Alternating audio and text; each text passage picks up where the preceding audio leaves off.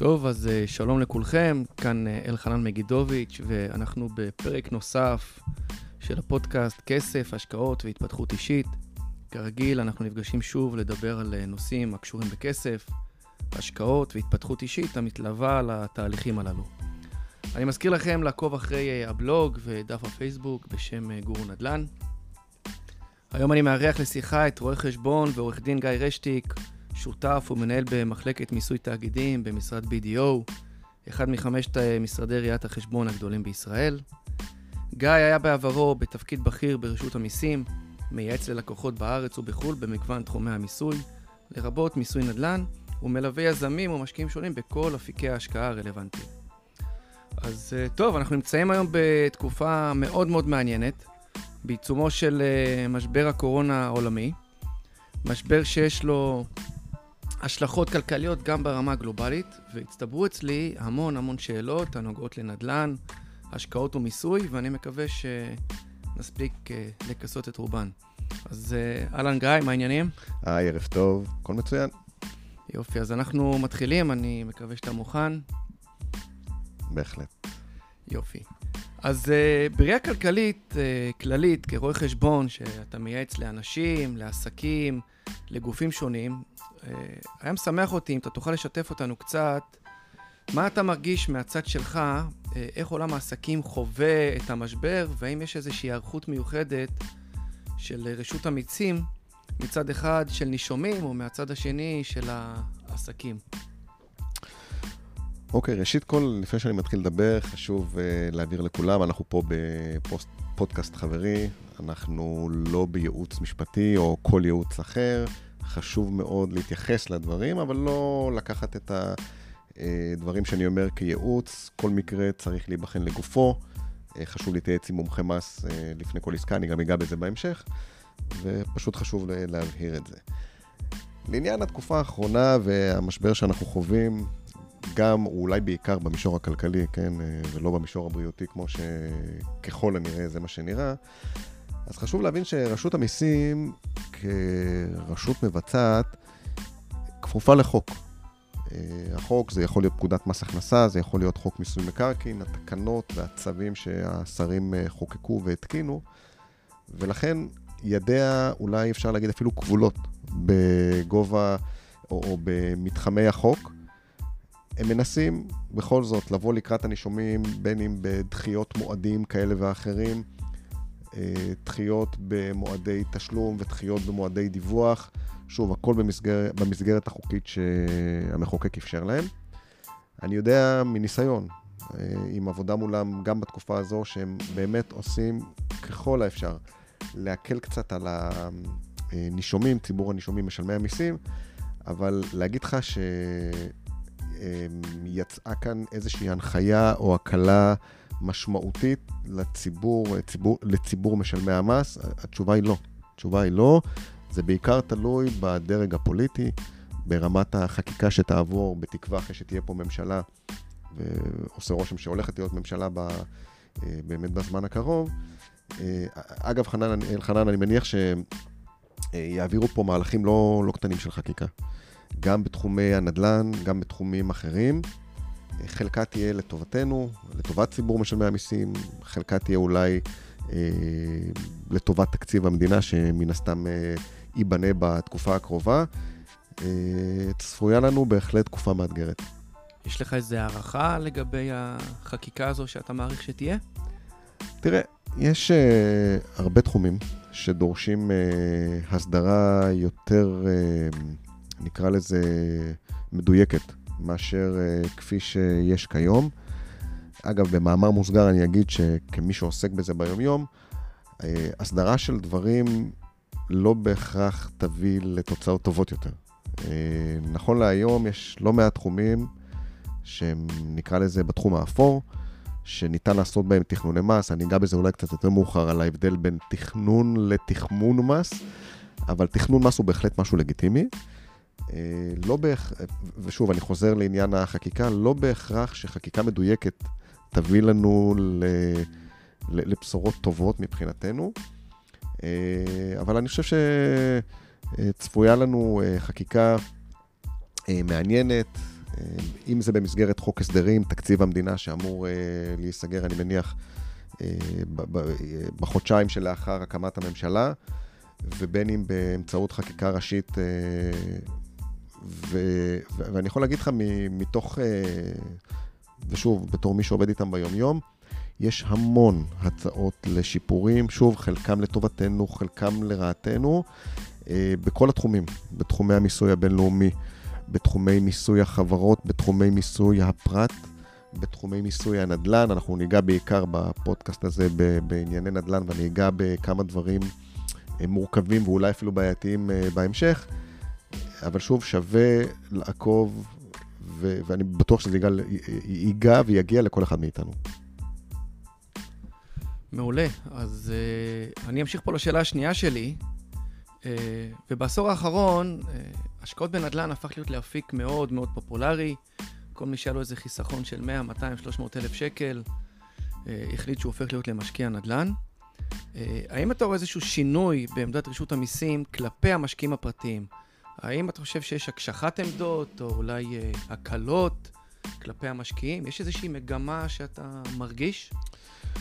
כן, אני חושב שאתה נוגע בנקודה מאוד, מאוד חשובה ומעניינת, כי בסופו של יום, רשות המיסים אחת לשנה, אה, או אולי לפעמים אחת לשנתיים, בטח בתקופות כאלה, אה, קובעת לעצמה את המסגרת או, או את נקודות המיקוד לאותה שנת מס.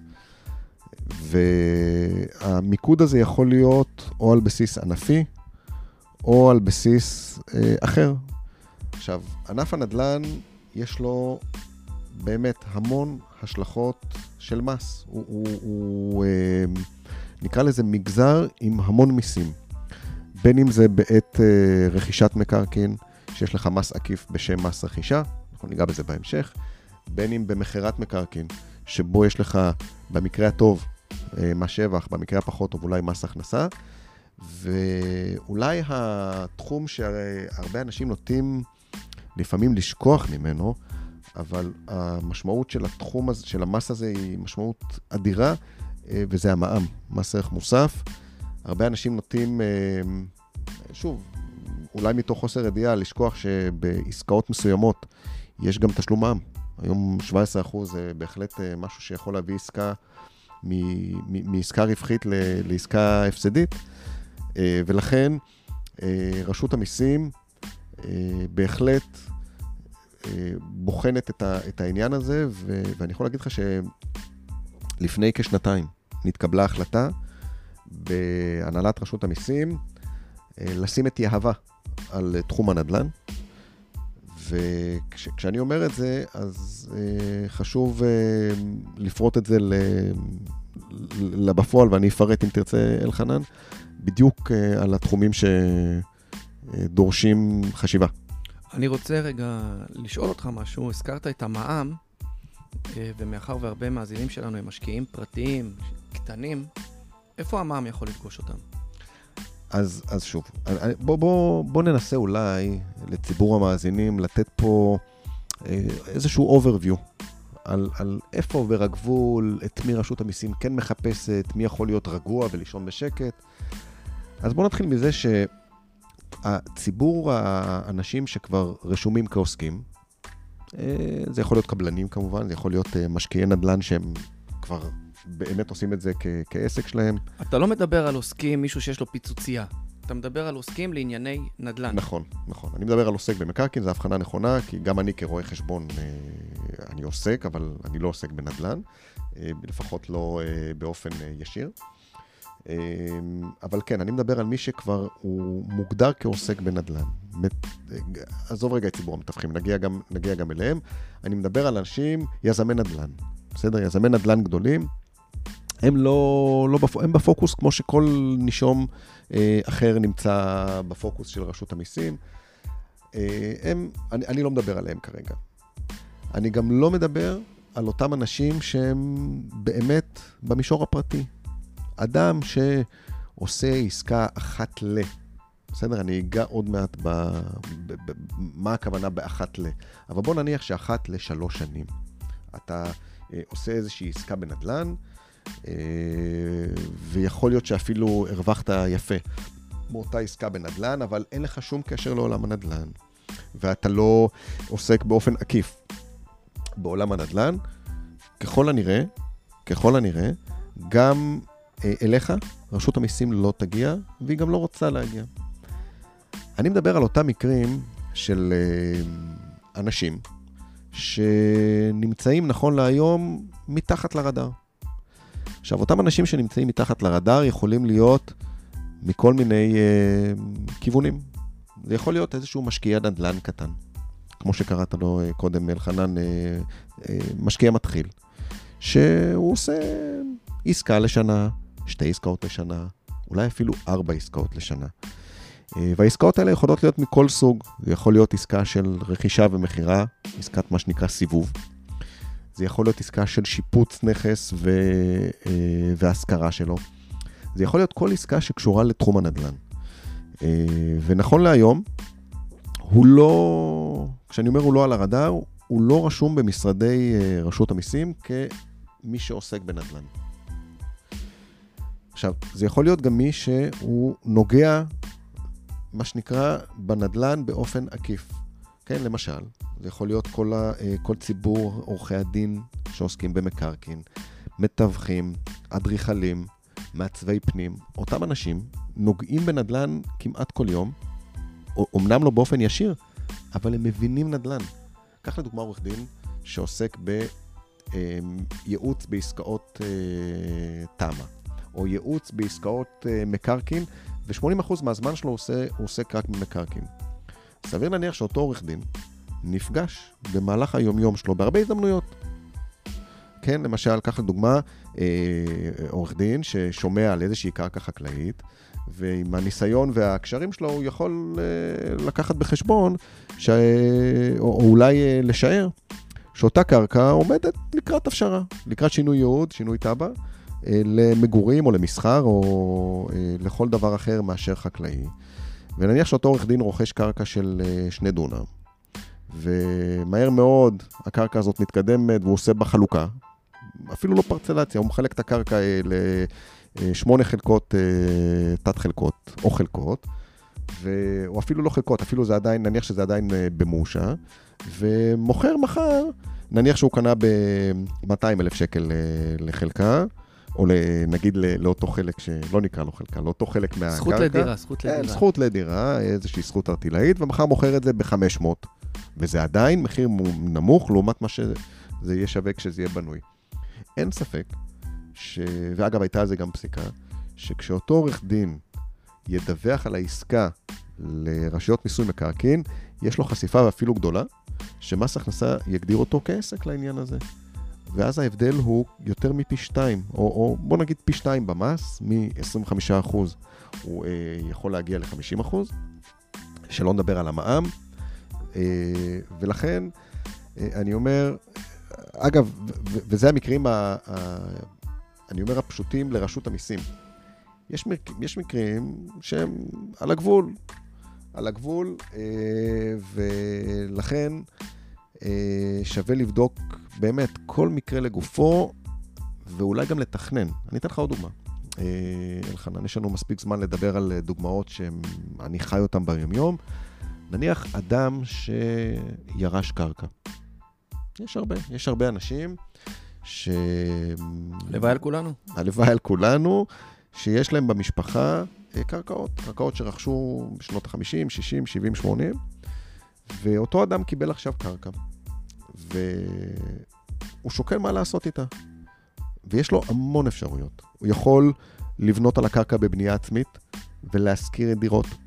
הוא יכול לבנות בבנייה עצמית ולמכור דירות. הוא יכול למכור חלק מהדירות, הוא יכול למכור את כל הדירות, אה, אבל אה, המשמעות של, אה, הוא יכול לעשות עסקת קומבינציה, המשמעות של אותן החלטות היא קרדינלית מבחינת המס.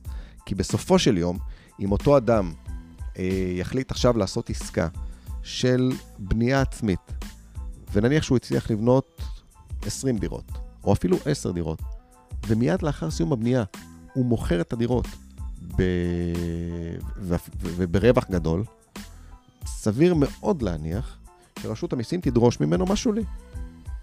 ורשות המיסים תדרוש ממנו 17% מע"מ. שאם אותו אדם לא ידע לקלקל את הצעדים שלו באופן נבון ולקזז את המע"מ בבנייה, ולהירשם למס הכנסה ואולי לקבל אה, הוצאות שהן דידקטיבול, ברות אה, ניכוי ב, ב, בעסק, אז אותו אדם יכול למצוא את עצמו ב, ממש בפשיטת רגל. ופה בדיוק אנחנו כיועצים נכנסים לתמונה. בדיעבד הוא יוכל לקזז את ההוצאות אה, אחרי אז... שרשות המיסים אה, הגדירה אותו? אז שוב, זו סוגיה שהיא לא פתורה, לצערי. היו לנו מקרים שבהם רשות המיסים הגיעה אחרי ארבע שנים, וזו סמכותה. יש לה במע"מ חמש שנים, במס הכנסה ארבע שנים אה, סמכות, אה, זו תקופת ההתיישנות, וסיווגה את האדם כעסק, וקבעה שהוא לא יכול לקזז מע"מ למשל, כי הוא לא נרשם כעוסק עוד אה, לפני כן. שוב, זו תקלה איומה. אנחנו במקרים כאלה נלחמים ומצליחים להגיע גם לתוצאות טובות בחלק מהמקרים. אבל אני אומר משפט שאתה יודע, הוא נשמע קצת אה, יומרני, אבל, או, או משפט נדוש, אה, סוף מעשה במחשבה תחילה.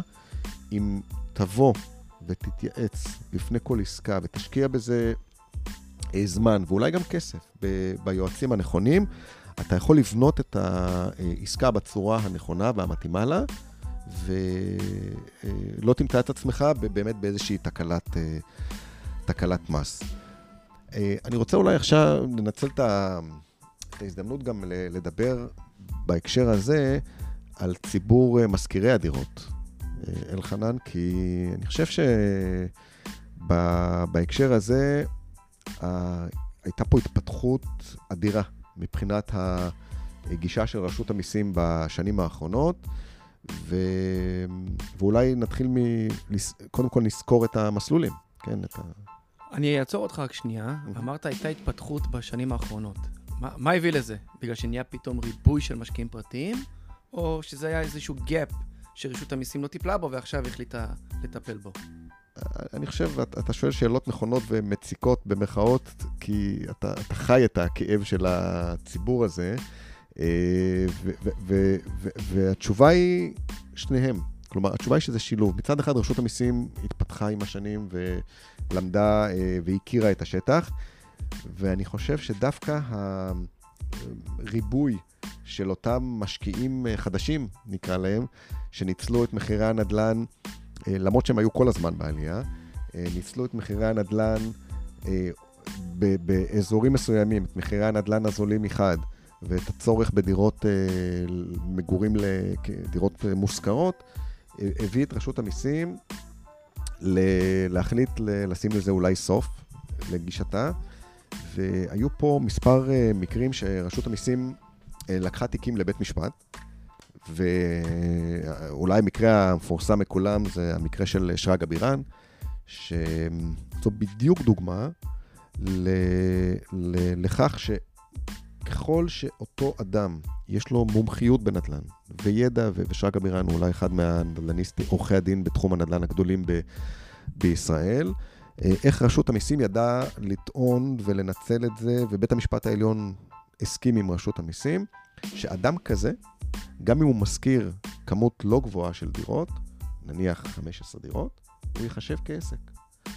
עכשיו, אה, היו גם מקרים פחות אה, מובהקים, ואולי, אה, ואני אומר את זה מנקודה כואבת שלנו כיועצים, המקרה של אה, משפחת לשם, שקיבלו, שני אחים קיבלו דירות, אה, נדמה לי זה היה 25 דירות באותו בניין בירושה מאבא שלהם. הם לא נדל"ניסטים, והם לקחו את הבניין as is והשכירו את הדירות. שם בית המשפט, באותו פסק דין, איחדו שם את הדיונים עם בירן. בית המשפט התייחס לאור כמות הדירות, בין השאר, התייחס אליהם כאל עסק. עכשיו שוב, אלחנן, המשמעות אדירה, אני מזכיר לך, אם זו דירה שהיא לא במישור העסקי, יש לנו עד 5,000 שקל, אולי קצת יותר לחודש, אה, הכנסה פטורה, ואם זה מעל, אנחנו ב-10% מס, לעומת מצב שבו אם אתה עסק, אתה מגיע כבר למס שולי שיכול להגיע ל-50% מס. כלומר, זה יכול להיות פי 5 במס בהבדל של הסיווג העסקי לעומת הפרטי, משמעות אדירה. ולכן אני אומר, גם במקרים כאלה, חשוב לבחון ולנהוג בצורה חכמה. לפני שנכנסים לעסקאות מהסוג הזה, כדי לראות איפה עובר הגבול. שוב, הדברים הם די נזילים פה. אז אני רוצה קצת שנתקדם. זה, קודם כל, זה תחום מאוד מאוד מרתק, הוא, אפשר לדבר עליו, אני מניח, ימים. עד מחר. Uh, אבל זמננו קצוב, ואנחנו רוצים ככה לתת את זה ישר לווריד למאזינים שלנו. Uh, אני מדבר עם הרבה משקיעי נדל"ן, ואני נחשף אליהם ברמה יומיומית. ואחת השאלות הרבות שעולה היא, מה קורה עם בני זוג נשואים, או בני זוג שאינם נשואים, אה, בני זוג שמוכרים כידועים בציבור, ואני רוצה, עוד פעם, אני יושב איתך כמומחה מיסוי, אה, מה קורה ב... במקרים האלה? מה קורה במקרה בו אחד מבני הזוג היה בעל דירה לפני שהתחתן, ואז, אחרי החתונה, רוצים לקנות דירה שנייה? מה קורה עם המיסוי פה? יוצא שיש פה כאילו בן זוג אחד מקופח, הוא לא נהנה מהפטור שלו. אה, אני אשמח התייחסות לעמדה הזאת. כן, אתה שוב, כרגיל נוגע בנקודות הכואבות, וזו נקודה, לא רק שהיא כואבת, היא נקודה גם לא פשוטה, שיש גם היום, בסדר? גם היום יש הרבה דברים שהם לא חד משמעיים.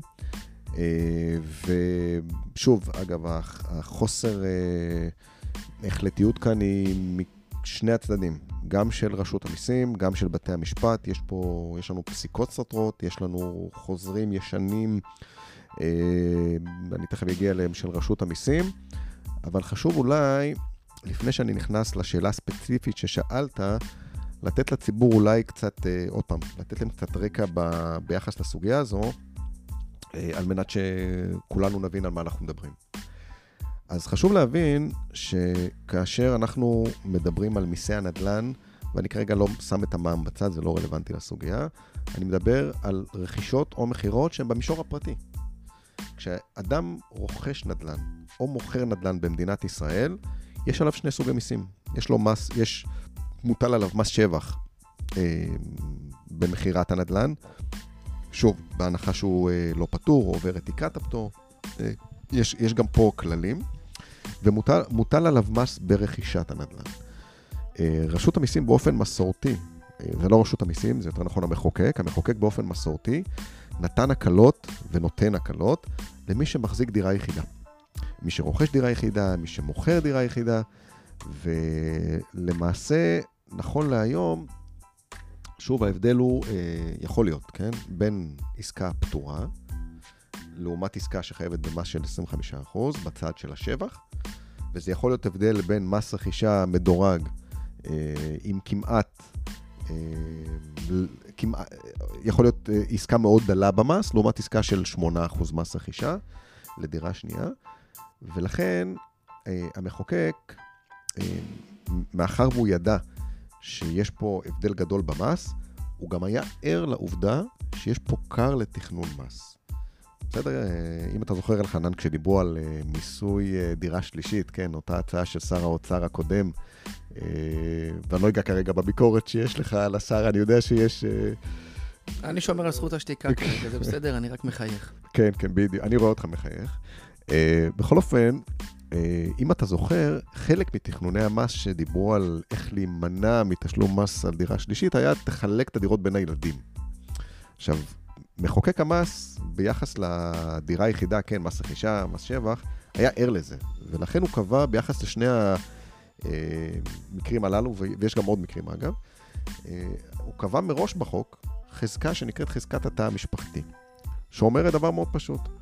כשמסתכלים על הבחינה של אדם, האם יש לו דירה יחידה, כן או לא, בודקים אותו, את בת זוגו או בן זוגה, או בן זוגו, אגב, גם זה כבר אה, רלוונטי היום, אה, וכל הילדים שהם אה, מתחת לגיל 18 ולא נשואים. כלומר, רישום של דירה על שם הילדים, בהקשר הזה לא תעזור. לא, לא יעזור.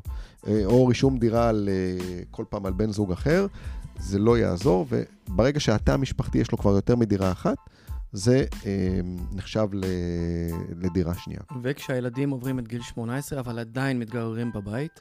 אז שוב, אני, יש הנחיות שונות בחוקים שונים לעניין הזה, אבל אה, באופן עקרוני, ילדים מעל גיל 18 זה נחשבים לילדים שהם כבר לא... הם כבר... אה, נישומים בפני נישומים עצמם. בפני עצמם. אבל שוב, אני לא, דווקא על זה לא רציתי להתמקד, אני כן רוצה להתמקד אבל על, על מקרים שאני קורא לזה המציאות חזקה מכל דמיון. ובאמת, יש פה כמה מקרים שגם הגיעו לבית, לבתי המשפט.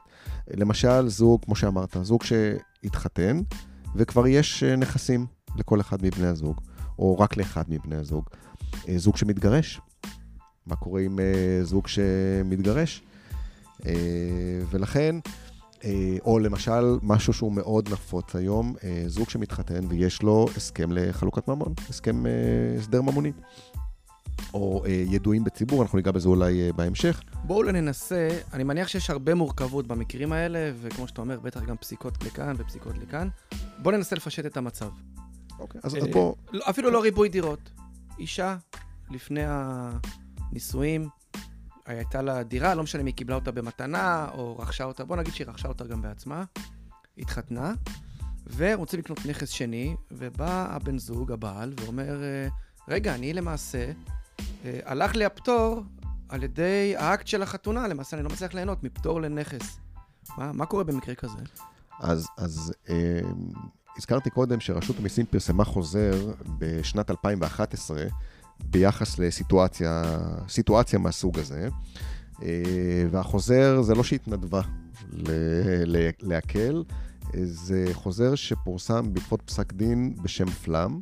שאנחנו מאותו פסק דין קראנו לפלאם כהלכת פלאם, ורשות המיסים, אה, בעקבות פסק הדין, קבעה שבסיטואציה כזו, אה, מאחר ויש באמת הפרדה ממונית בין הנכסים שהיו לפני החתונה ואחרי החתונה, אז למשל בסיטואציה שאחד מבני הזוג מגיע עם נכס לפני החתונה, ו- ואגב, לא רק, לא רק זה, גם אם בן הזוג מקבל ירושה אה, אחרי הנישואים, אה, או מתנה מקרוב, שהיא דירה שהיא רק על שמו.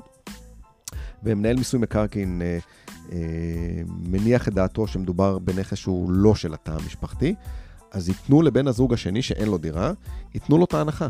בין אם זה הנחה במס רכישה ובין אם זה פטור ממס, אה, ממס שבח.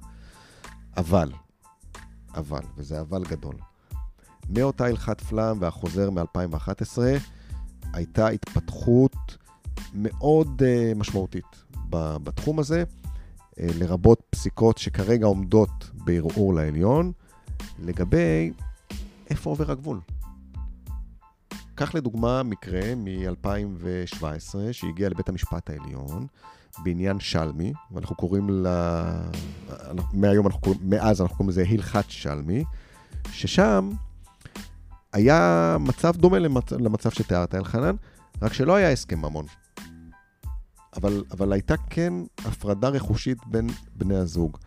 בית המשפט העליון, נדמה לי שזה היה שופט אה, דנציגר, קבע שלמרות העמדה המקלה של מס הכנסה, שמיסוי מקרקעין ביחס לפלאם והחוזר שהם פרסמו שלא חייבים שיהיה הסכם ממון, שם הוא קבע שחייבים הסכם ממון. הוא קבע שהסכם הממון מהווה אינדיקציה לכך שהייתה הפרדה אה, רכושית בין אה, בני הזוג. אה, ואז תבוא ותגיד לי, אז רגע, אז עכשיו נניח שזוג, נניח שזוג יתחתן, ואחרי 30 שנה רוצים לעשות איזושהי עסקה נוספת, אז בוא נחתום היום. בוא נחתום היום על הסכם יחסי ממון ו- וכולי. אז שוב, בשלמי, אגב, נחתם הסכם ממון מאוחר, ובית המשפט השתכנע שזה תקין. שזה לא... אין פה תכנון מס לא לגיטימי.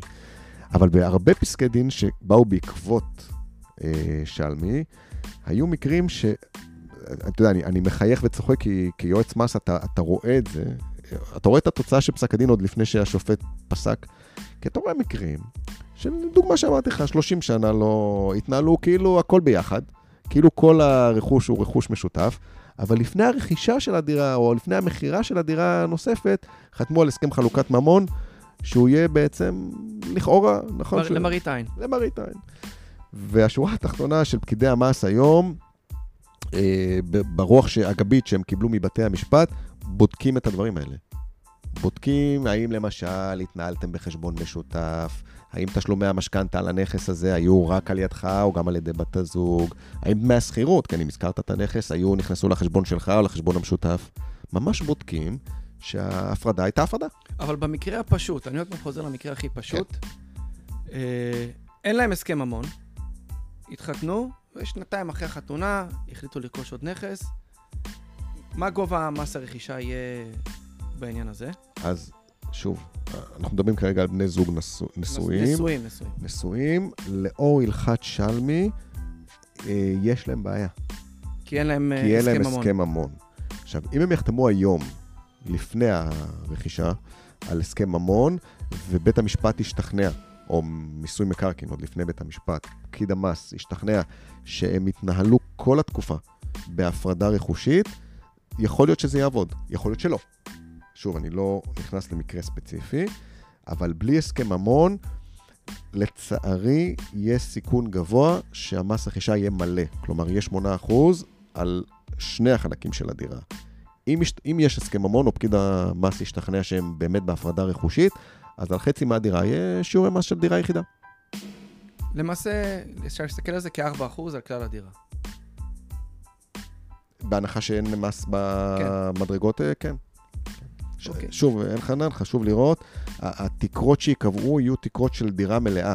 כלומר, זה לא שיסתכלו עכשיו, נניח הדירה עולה 2 אה, מיליון שקל, ויקחו עכשיו, יחלקו, יגידו, אוקיי, החלק של הבן זוג האחד הוא מיליון, בואו נבדוק כמה מס יש על מיליון. זה לא המצב. ייקחו דירה של 2 מיליון, יעשו חישוב כמה זה מס של דירה אחת, כמה זה מס של שתי דירות, ואז יעשו ממוצע ביניהם. כלומר, מבין, ייקחו את ה... על המס הרכישה אתה מדבר. כן, על המס הרכישה. אוקיי, זה משהו שלא הייתי מודע אליו. כן. מגניב, מגניב, למדנו עוד uh, משהו חדש. Uh, אני רוצה לשאול על משהו שאנחנו קצת נתקדם, כי אני מבין שהסוגיות האלה מורכבות. רצית עוד לשאול על uh, ידועים בציבור, לא ידועים בציבור, כן נשואים, לא נשואים, אני מבין יש, שזה... כן, יש הרבה מה לדבר גם על זה, סתם רק לידע הכללי של כולם, ידועים בציבור, שהם ידועים בציבור, הם כמו בני זוג נשואים. כלומר, מבחינת החוק וההטבות, הם זכאים, או, או ההחמרות, הם כבני זוג נשואים. זאת המחוקק מסתכל עליהם כ, כזוג נשוי לכל דבר נכון. ועניין. אה, תראה, יש סוג של משקיעים ש... מתמקדים במה שנקרא עסקאות אקזיט, עסקאות מהירות, סיבובים, פליפים, כל אחד ואיך שהוא אוהב אה, לקרוא לשיטה הזאת. אה, הרבה מהם אני, אני פשוט רואה, אני לא יודע אם לומר נדהם או מזועזע, אתה עוד מעט אולי אה, תוכל לכוון אותי, שמדברים על uh, שיטה, במרכאות, שמדברים על uh, לרכוש uh, נכס יחיד, בצורה הזאת הם ייהנו מהפטור ממס רכישה, לאחר מכן, הם יקנו נכס שני, שהכוונה המקורית שלהם היא בכלל למכור את הנכס הראשון בתוך 18 חודשים, בכדי ליהנות מהפטור ממס רכישה על השני וממס שבח על הראשון, וכך הלאה. יש כאלה שאפילו נתנו שם לשיטה הזאת, הם קוראים לזה step by step, לא יודע אם זה שם מקובל או שם מקורי, אה, והם טוענים שזאת אסטרטגיה לגיטימית, חלקם אפילו שאומרים שהיא חוקית, אה, והם אפילו מדברים על אסטרטגיה כזאת לאורך זמן, לעשות עם דירה ראשונה, למכור, שנייה, למכור את הראשונה, לקנות את השלישית, למכור אז את השנייה, כל פעם במרווחים של 18 חודש. אפס זה נראה לי קצת אה, מוזר. בוא, מה, מה דעתך על הדבר הזה? כן, אני שוב, אני, אני מחייך כשאנחנו מדברים, ו...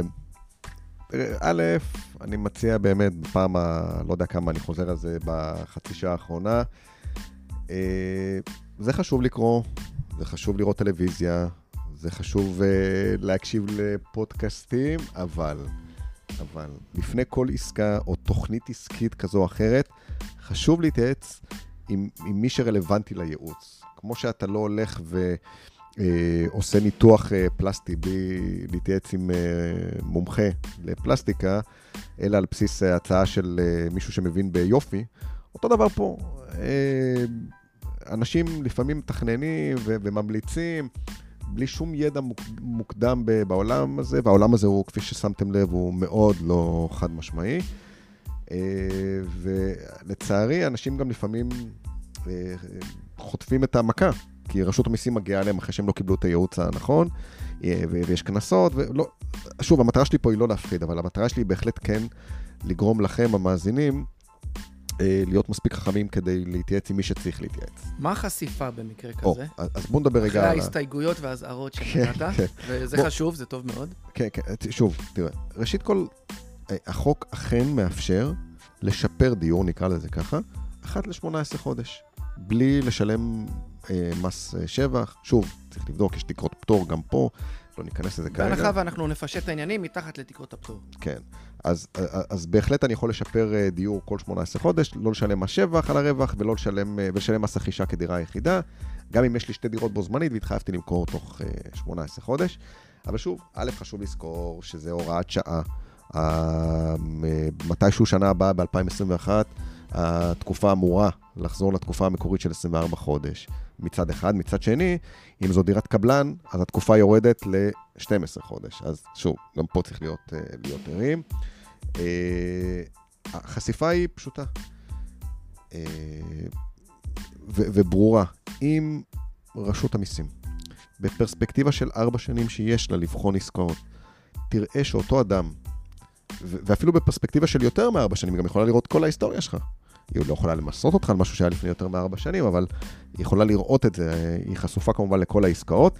אם היא תראה את זה כדפוס פעולה, שכל מטרתו היא לעשות רווח מהיר, נקרא לזה רווח מהיר, כי רווח ב-18 חודש הוא יחסית מהיר בעולם הנדל"ן, ואפילו גבוה, אה, רווח גבוה הכוונה היא, אה, רשות המיסים יכולה לסווג אותך מראש או בדיעבד כעוסק, אגב, זה פחות מ-18 חודש. זאת אומרת, יש להם עד 18 חודש למכור, הוא יכול תוך חצי שנה למכור את זה.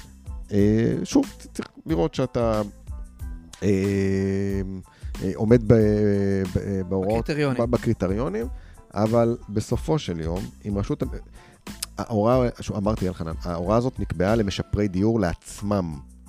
אחד שגר בשכירות ועושה כל הזמן עסקאות כאלה תוך כל 18 חודש, הם... אה, אה, שוב, החשיפה היא שיסווגו אותך כעסק, אין פטור ממס שבח, שיעור מס רכישה גבוה, ומע"מ. קנסות או עבירות פליליות בנושא הזה? שוב, לא רוצה להיכנס כרגע בפו- בפודקאסט הזה לנושא הפלילי.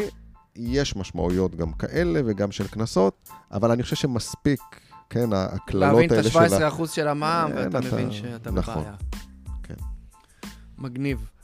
אה, תשמע, זה פודקאסט לפי דעתי mind blowing. אני, יש פה עוד כמה סוגיות שמטרידות אה, הרבה אנשים, אה, מה שנקרא, הן אה, הן זועקות מלמטה למעלה. אני רוצה לתת מקרה. אה, אדם היה נשוי, היו לו ילדים, הילדים עזבו את הבית. אה, אולי במקרה כזה הבית כבר גדול על בני הזוג, או חס וחלילה אה, בת או בן הזוג נפטרו, ופתאום הבית, שהיה בית של משפחה, גדול עליהם. והם מבינים שאין להם כוח לשאת אה, בהוצאות ארנונה. והם מבינים שהבית גם הוא מעבר לצורכיהם. והחליטו לבוא, לעשות שינמוך. הם החליטו להשכיר את הבית המקורי, כי הם לא רוצים למכור אותו, הם רוצים אולי להוריש אותו בהמשך לילדים. ולהשכיר דירה יותר קטנה, אבל אה, העלות, השכירות ועלות השכר דירה שהוא מקבל הם זהות, זאת אומרת, השכיר ב-7,000 שקל לצורך העניין, מעל גובה הפטור, והלך ושכר נכס ב-7,000 שקל. על פי החוק, או אפילו בפחות, כן. או אפילו בפחות, יוצא פה עניין שאנשים, אפילו שהם לא משקיעי נדל"ן, אולי צריכים לשלם מס על uh, הכנסות משכירות. מה, מה קורה עם, ה, עם העניין הזה? אני, אני אפילו אחדד את השאלה, אלחנן. תחשוב, ברמה הכלכלית, לא עשיתי כלום. כלומר, קיבלתי ש- 7,000, ונניח שהוצאתי 7,000, בסדר? לצורך הדוגמה, כי עברתי למקום קצת יותר טוב, לדירה קטנה יותר. עברתי מבית בכפר לפנטהאוז בתל אביב, או, או סתם דירה במקום יותר אה, יוקרתי. כלכלית לא הרווחתי.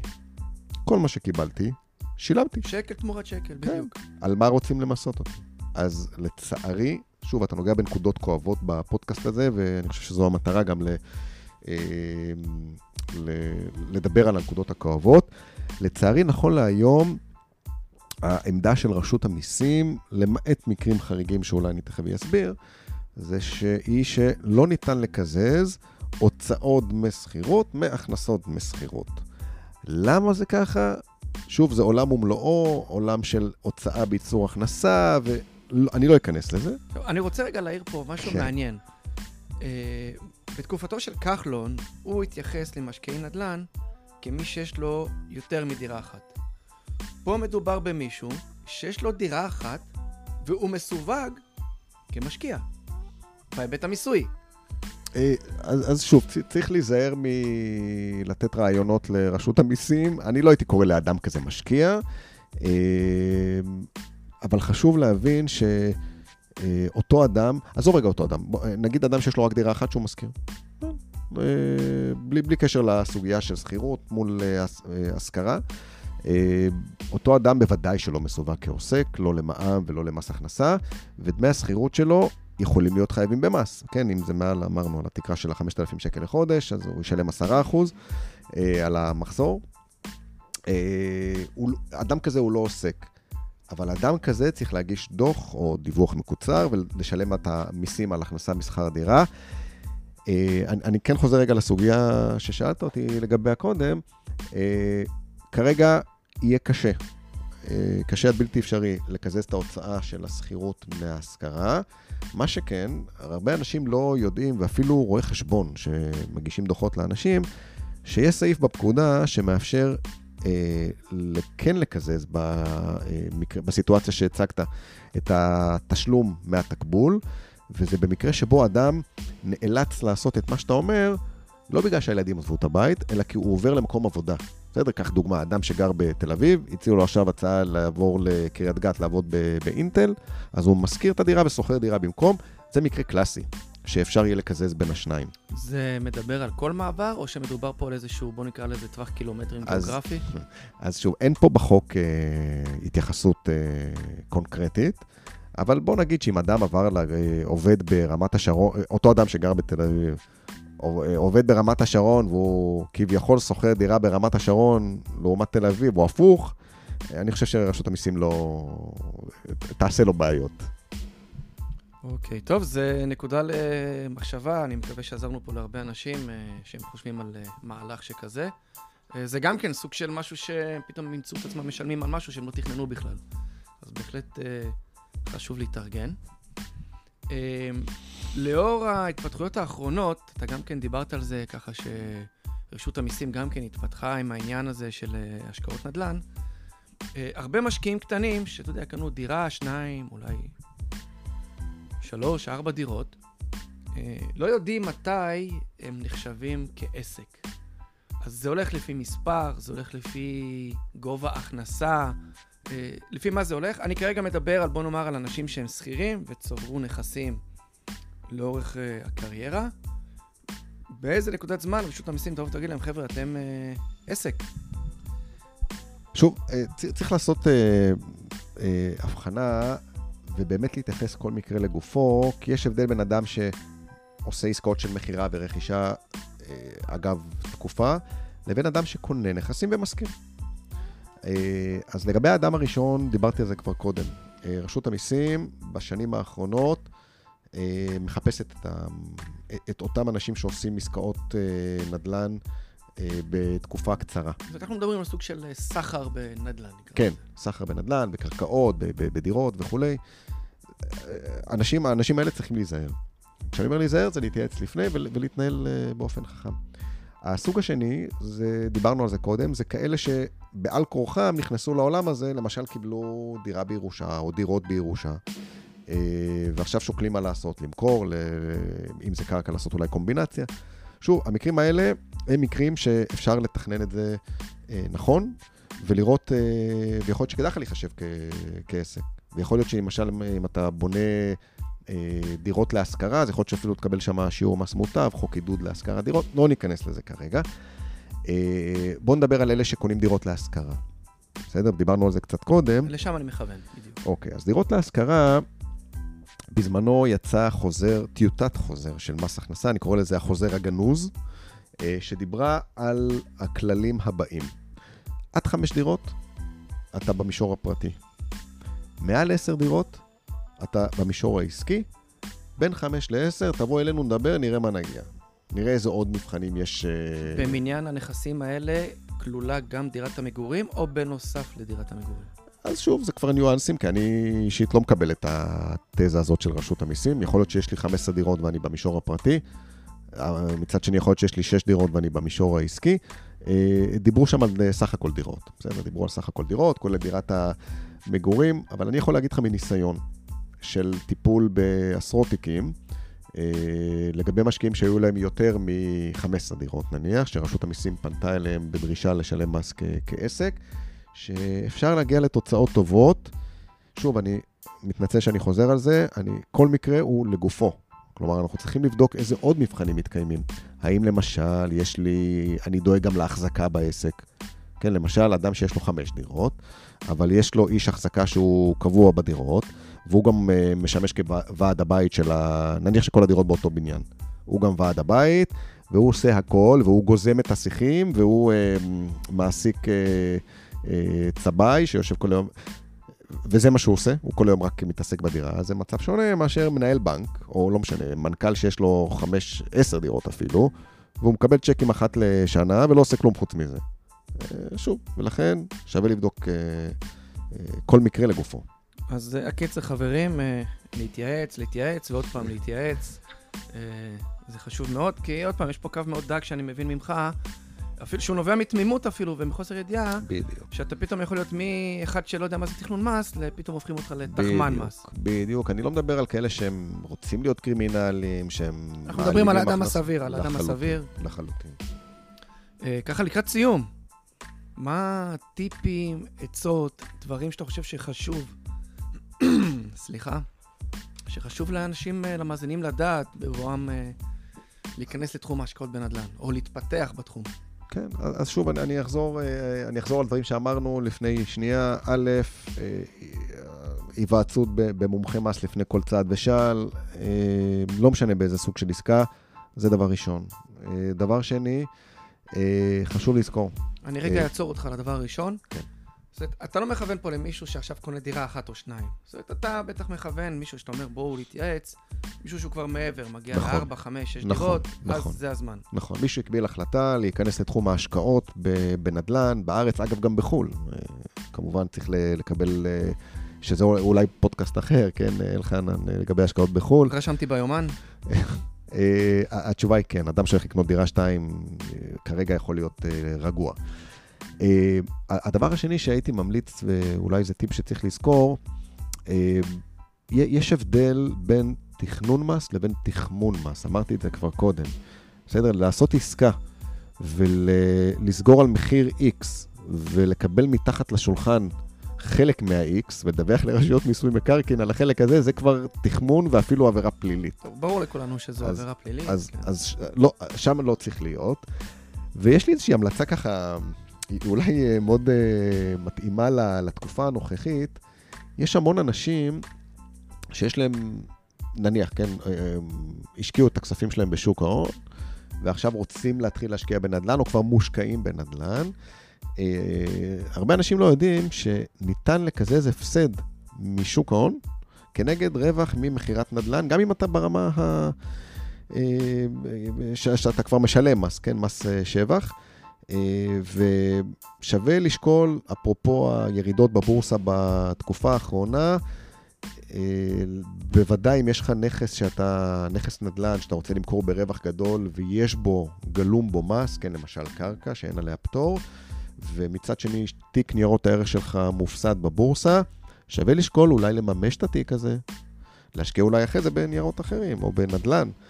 ואת אותו הפסד מהבורסה לקזז כנגד הרווח מהשבח מקרקעין, לפחות המדינה תשתתף איתך ב-25% מההפסד. זו נקודה מעניינת.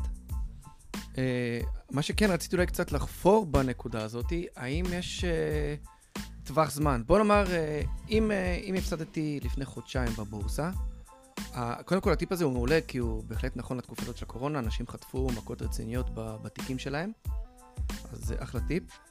אבל האם יש פה איזה סוג של uh, פג תוקף לעניין הזה? זאת אומרת, uh, הפסדתי בבורסה, בוא נאמר, לפני שנתיים. מימשתי איזה מניה בהפסד. Uh, אם מימשתי מניה נוספת ברווח, זה לפעמים מתקזז, זה, זה כבר מטפלים בזה. אבל בוא נאמר, לא מימשתי מניה ברווח, אני כרגע לפני שנתיים מימשתי מניה בהפסד, והיום אני מממש נכס ברווח. אני יכול לקזז את זה?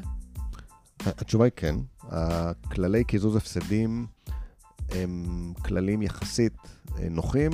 המגבלה היחידה, היא לא היחידה, אבל המגבלה העיקרית, לפחות לציבור המאזינים שחשוב שיצאו ממנה, זה שלא ניתן לקזז הפסדים אחורה בין שנים. כלומר, אם יש לך הפסד מ-2019, או 2017, או אפילו 2012, אתה יכול לקזז אותו היום מרווח, אה, אבל אם יש לך הפסד, אה, אם יש לך רווח השנה והפסד שנה הבאה, לא תוכל לקזז אותו מהרווח השנה. מה שכן, אם יש... אתה מקזז רק הפסדים שמימשתי, לא רווחים. לפי מה שאתה אומר עכשיו. נכון, אה, אבל שוב, קח לדוגמה מקרה שבו הרווחת, עשית עסקה בינואר השנה, מכרת קרקע ברווח גדול, ועוד לא מימשת הפסד. יש לך זמן עד דצמבר, כי הבחינה היא שנתית. קלנדרית. קלנדרית, כן, אה, ינואר-דצמבר, שנת מס, ולכן יש לך זמן עד דצמבר לממש הפסדים ולקזז את זה מהשבח. גם אם הגשת, אגב, אלחנן, גם אם הגשת את המשך ושילמת את המס, אתה יכול בדוח השנתי לבקש החזר. אז יש פה נקודה מעניינת. אם יש לי, מימשתי הפסד, אני יכול לקזז אותו כמה שנים אחר כך? כמה שנים? בלי הגבלה. בלי הגבלה. בלי גם הגבלה. 20 שנה קדימה? נכון. אוקיי. אלא אם כן ישתנה החוק בעוד לא, 15 בסדר שנה. בסדר גמור, נחמד לדעת. מצד שני, אם קודם מימשתי נכס ברווח, ואחרי זה מניות בהפסד, אז רק אם זה באותה שנה אני יכול לקזז. בדיוק. אבל אם עברה שנה, מת. נכון. נכון. אוקיי, נקודה... נקוד... אולי אני יוצא מפה סוג של יועץ מס ככה בסוף הפודקאסט הזה. דיברנו על זה, דיברנו על זה שתשאיר לי, לנו, את כן, העבודה את, הזאת, את העבודה כן. הזאת, אתה יש לך מספיק בתחום. מעולה. אה, קח איזה מילות פרידה. אה, המילת פרידה הכי טובה שלי זה שתעשו הרבה עסקאות ותרוויחו, וגם אם בסוף תשלמו 50% מס, זה אומר שכנראה הרווחתם מספיק כדי שיהיה לכם uh, כסף לשלם מיסים. אז uh, גיא רשטיק, רואה חשבון ועורך דין, המון המון תודה רבה. Uh, שותף באשכול המיסים בחברת BDO. אני מודה לך. חברים, אני מזכיר לכם, uh, אל תשכחו לעשות עוקב, לעקוב אחרי הבלוג של גורו נדל"ן, אחרי דף הפייסבוק. וכמובן, תזמינו חברים להקשיב לפודקאסט. היה על הכיפאק, ונתראה בהמשך.